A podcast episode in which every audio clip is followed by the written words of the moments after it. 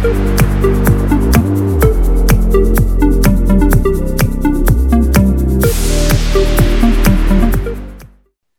this week's In Ear Insights, let's talk about marketing best practices, uh, the things that are, are generally accepted conventional wisdom about what marketers should do and whether or not those best practices are in fact best practices. So Katie, when you think about the marketing best practices that you've heard of over the years, um, what which ones come to mind?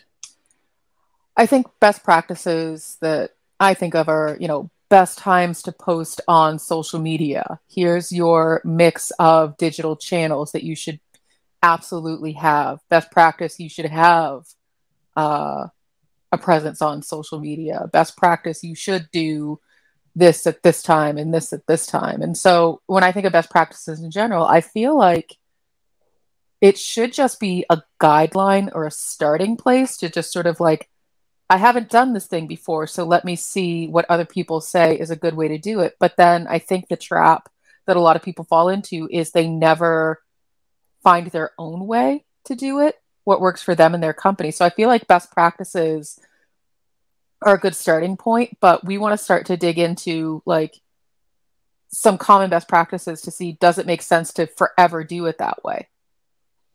yeah, it, I think you're exactly right. It's like a recipe, right? You start with a recipe from a cookbook, and then you're like, eh, I don't have these ingredients, or I don't particularly like that ingredient, etc. Mm-hmm. Uh, and eventually, you, you, should evolve it to your own. So let's start with one. Um, I was doing some testing uh, this past week because uh, I was very curious. There's this rule that's been around since 2006, I think, in social media marketing uh, it's called the 80 20 rule that you should be curating and sharing 80% of your content should be other people's content and then 20% should be your own. And on a whim, because uh, I've been looking at my own Twitter analytics, uh, is like, eh, that's not doing great. So I said, what, the heck? Uh, I'm going to take a week and just share nothing but our stuff Trust Insights, Marketing Over Coffee, and my blog. And much to my surprise, uh, uh my engagement rates and my uh, reach uh, almost quadrupled the week. And I was like, well, uh, I, I, now have to seriously question this best practice because it, it's at least in, in for my Twitter account, it's not the case. So there's a couple of things. One is it sounds like that best practice is 16 years old. And we know that social media changes almost daily in terms of how people use it, what its intention is. So there's problem number one is you know, the 80 20 rule is a 16 year old best practice. Um, and number two, at least this is what I have personally seen, is when I look at other brands, I don't see them sharing other than their own content. And so I feel like, you know, we were the ones who were sort of late to the game that that best practice is outdated because I don't see other people following that best practice at all. Um, I see the majority of people and brands on social media sharing their own stuff or sharing someone else's stuff when they are mentioned in that thing. And that's pretty much it. And so I feel like it's sort of, I think John was calling it the Mythbusters this morning when we were talking about this. You know, that's sort of the, we're busting the myth that you have to share other people's content to get noticed and grow your social accounts. I personally feel like you just need to share interesting content, period. And it can all be yours. If all of your personal content is interesting, people will come find it. Mm-hmm. So I think it's safe to say that at least for this particular best practice, you've got to test it. Um, mm-hmm. Not saying it's right or wrong. It's got to be tested on your account because your audience may react differently.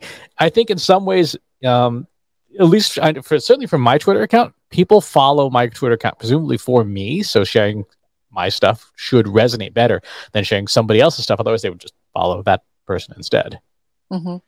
Well, and I think the same is true for brand accounts. People follow brand accounts because they want to know what that brand has to say about spe- specific things, what's new, what's coming. If Trust Insights only ever shares other people's content, what are we about what's our you know stake in the ground what's our opinion what's our offering and so i think that it's a good place to start. But I think what we've learned is that people want to know what we're doing, what we're up to. And so we have other people's content, other brands' content in our newsletter as a courtesy, like, here's what we're reading. But I would also maybe challenge to see is that still useful too? Or can they just get that somewhere else from the brand? I think that's a val- I think it's a valid. And thankfully, because we self host our own uh, email marketing software, we can go into the backend database. So maybe that's a uh, a trial for an upcoming week. Look at the performance of all the different links and see what which links are getting the most clicks, and go, okay, the ones that are getting the fewest clicks. Maybe if, if it is the shared content, maybe it's time for that to go too. I could even see a scenario where we almost break it out into two different newsletters one that's solely focused on what we're doing and then a new like literal news newsletter like here's what else is going on. So you can have your option to subscribe to the version of the newsletter that is only about trust insights and then the version of the newsletter where you can get curated content. I mean there's a lot of different ways that we can spin it but i think that it's definitely worth taking a look at the information to see why are people coming to us do they want to know about us or do they want to know what we think about other things all right. Uh, let's tackle number two single focus SEO. The idea that a page on your website should have a, a keyword or key phrase focus. Uh, one of the things that we know Google is doing now is what's called passages. Uh, if you search for a, uh, a term on Google, it will uh, now fish out the relevant paragraph or two from your site, um, from a page, and highlight that, which means that from an SEO perspective, uh, having just a single focus on a page, if that page does well, if it's done, uh, you've done a good job of promoting and getting links to it, uh, that page could have multiple focus points. And something we've been telling clients now for a few years is a page should almost have like a what, why, and how structure, or the answer the question and the next two questions uh, that the, the user might have, so that when search engines dig through it and highlight just the content people want, uh, your page has a better chance of being found.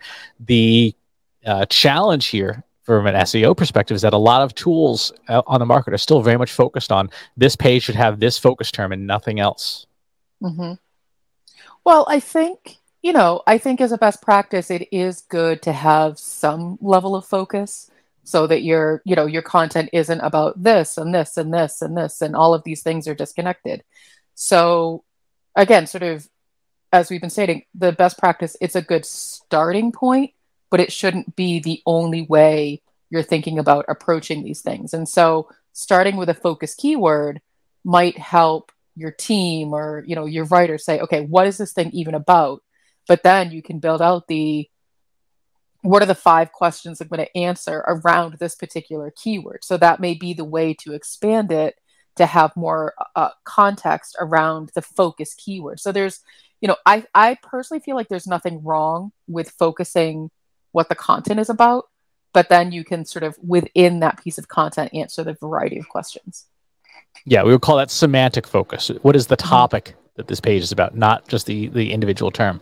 Um, Okay, number three, uh, you should be doing email A/B testing with email opens. Uh, you know which email is open more, and the reason that it's time to retire this one is because of things like Apple's mail privacy protection, which ruins your open rates. It's no longer a reliable measure. So from now on, you should be doing A/B testing uh, with click-through rates, or if you're just trying to figure out which does better, consider using uh, UTM tracking codes on your links uh, for individual either links or variations and looking at Google Analytics to see where did people go uh, and and which slice of the audience. When we run our one-click surveys in our newsletter, uh, that goes to a page on the Trust Insights website, and you can see very clearly just in our Google Analytics here are the options people clicked on.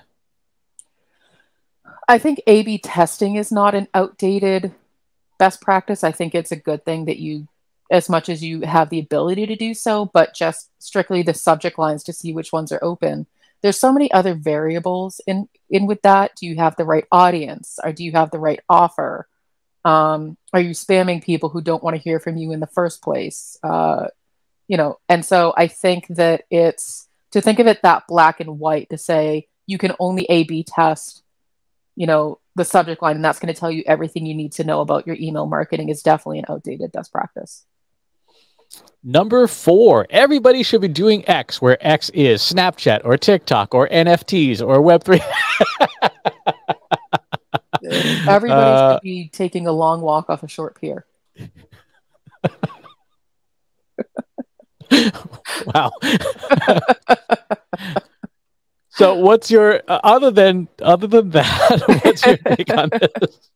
Well again you know and i guess i'm the cynic of the episode this this week. Um i feel like it's good advice to at least explore for your company but you as an individual for your you know personal brand for your professional brand for the company's brand you really need to determine how do I want to use this particular thing? What benefit to the business will having a Snapchat channel or whatever it's called, profile account, be for the company? Is my audience there? Does my audience want that kind of content? What kind of content do I need to produce for Snapchat? Can I get decent metrics?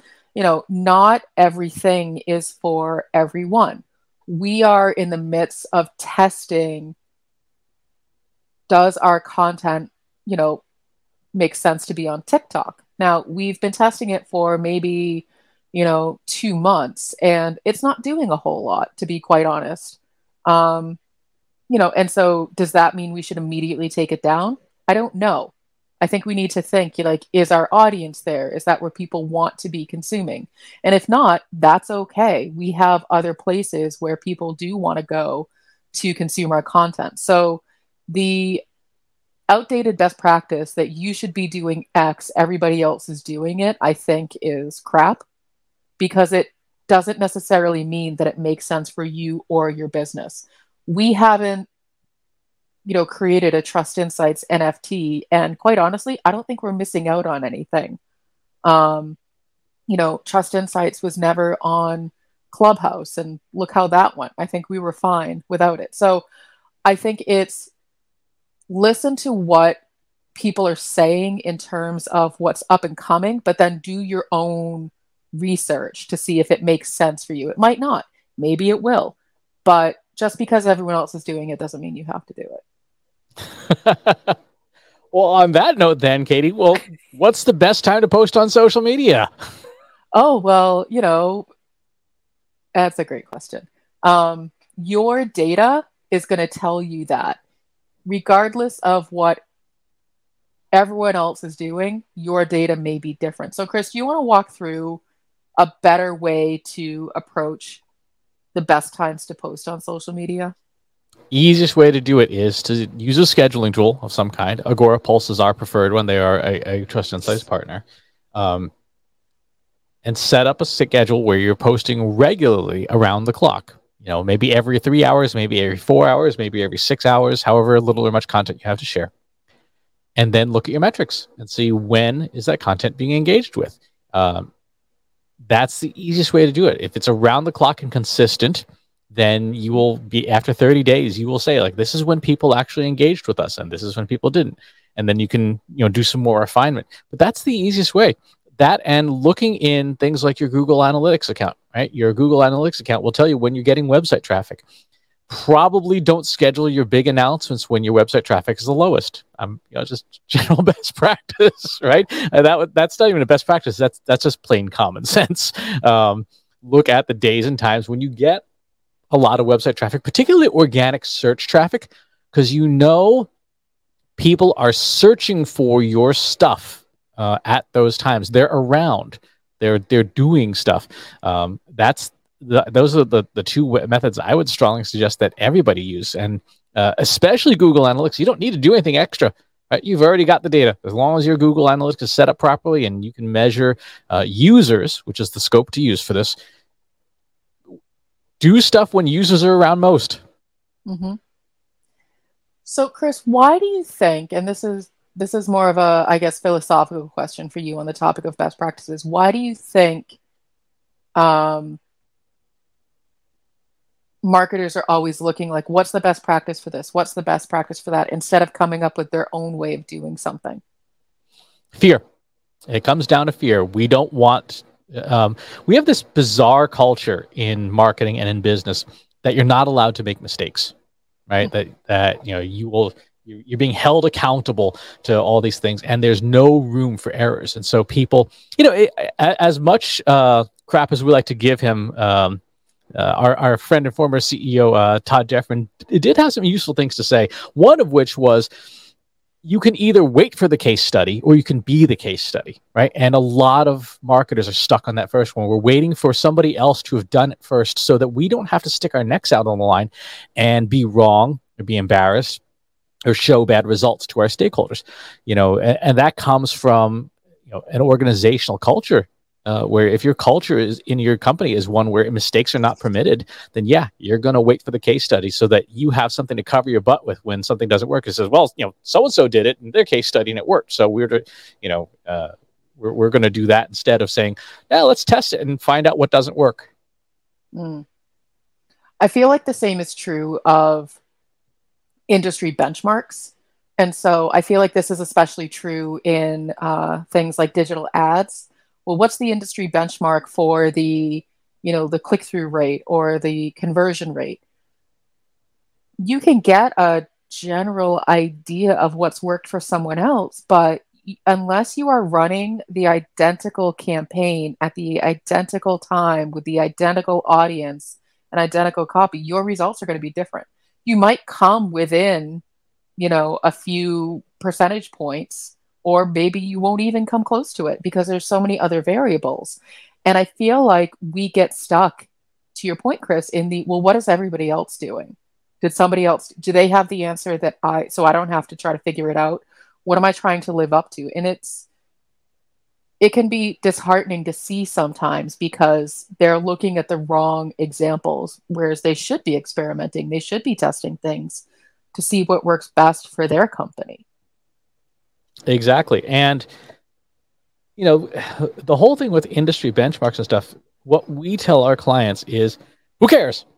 Doesn't matter what you should be focusing on is making your results 1% better than the last report. Make your results 1% better than the last thing. You know, if you can just eke out constant improvement over time, mm-hmm.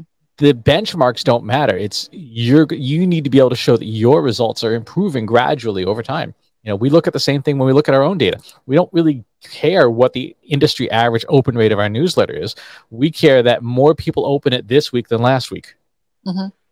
We care that people are consuming the information in our newsletter and saying, okay, I can do something with that, or I have more questions. Let me reach out to Trust Insights to get more answers. Um, you know, comparing ourselves to larger companies like a McKinsey or a Bain or a Boston Consulting Group, um, you know, is helpful to just sort of get an understanding of what's possible but unless we are doing all of the exact same things as those companies, it's you're almost kind of setting yourself up for failure because those are not, you know, those are not your goals. Those are their goals that you're trying to reach. And so really, I guess the whole, you know, point of this conversation, this episode is what works for someone else might not work for you. It's good to look around and see what other people are doing, but don't get so lost in that that you forget to actually carve your own path for your company. Exactly. Now let's talk about a couple of things that should be best practices that aren't. We'll call them the hidden gems best practices of marketing. Number one, um, understanding the difference and focusing on the difference between KPIs and OKRs. So, Katie, you want to talk a little bit about this? Um, yeah, it will be a very little bit because I'm still trying to understand it myself. So, uh, you know, I can say full disclosure, I am a lot of what I do is self-taught and OKR is, you know, it's an acronym and terminology that I only just recently became familiar with and so I'm trying to understand it. So my high level understanding is that it's objective and you know key results. And then KPIs, the key performance indicators, fall underneath those OKRs and the KPI is basically how you're measuring your OKR, your objective and key results. That's my general understanding. So I want to dig into it a little bit more. But it's not terminology that we use a lot in marketing. And I don't, I honestly don't know why that is. And that's what I'm trying to understand is why am I personally only just learning about this kind of terminology when it, it makes so much logical sense. And it's not new terminology. It's been around, OKRs, I think, have been around since the 70s. Um, so it should be a best practice because I feel like it just it helps you focus. It's similar to us saying you should always start with a user story. As a persona i want to take an action so that it helps set the stage for what it is you're trying to do instead of just jumping ahead to okay i'm going to need my social media data and i'm going to need my google analytics data. Well what are you doing with it? Why why are you looking at that data? What is the thing you're trying to do? What's the question you're trying to answer? So really what i'm coming to is that okrs user stories kpis all of these different things all kind of amount to the same concept, which is what is the question you are trying to answer? State that first. What is the purpose of the thing that you're trying to do? And how are you going to determine that you did that thing?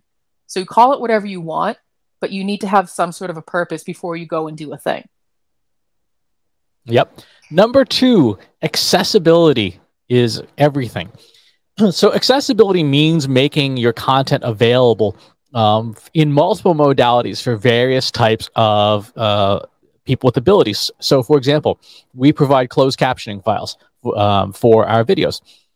What we are seeing, particularly by Google, is that accessibility data is being used to uh, improve search results.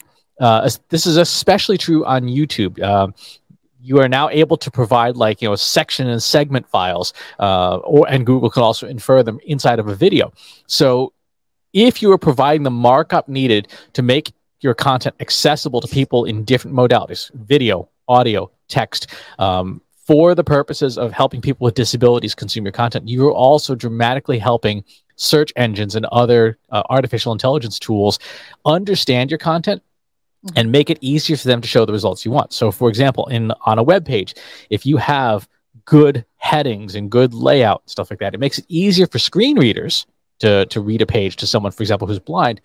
But it also is a foundational piece of how Google was uh, Google's passages uh, search engine works. So mm-hmm. uh, that is one where not a lot of people are are doing the thing, and it's not a ton of extra work but it benefits you more than just making your content, you know, compliant for accessibility.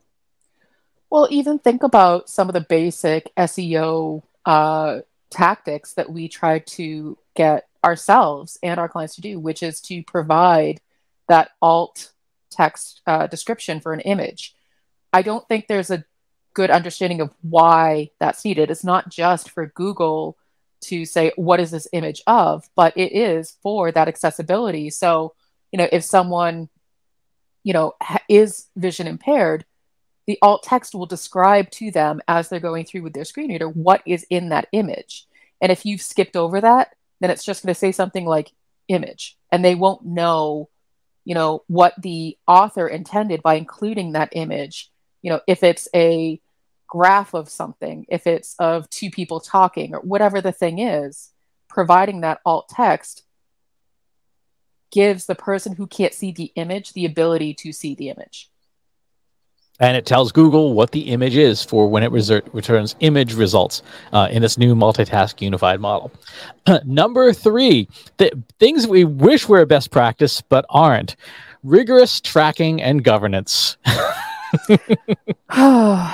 I can tell you why it's not a best practice because people want the shortcut. They want to get straight to the point, and setting up ri- the term rigorous feels daunting, um, and it can be. However, what you then find on the other side of that exercise is that you have controls in place for predictability, for understanding what happened, and then it actually makes executing much much easier or change management or measuring or reporting, all of those things are more efficient. They go faster because you've taken the time up front to set up that, you know, governance.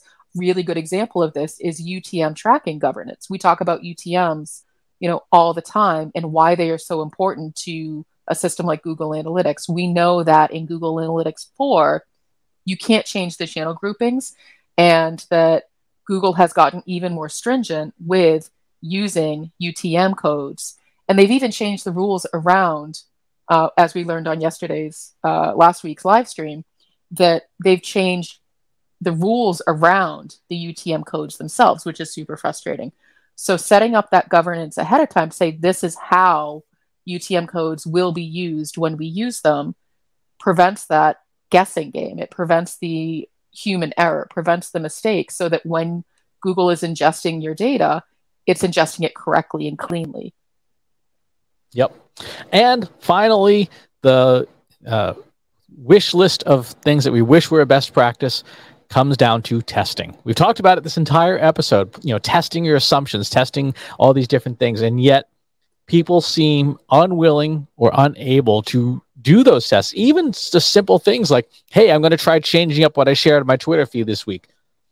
And yet that's how we discover stuff like, "Oh yeah, we're going to change what we share because it, we get better results um, from mm-hmm. from going against assumptions." So why are people not doing more testing?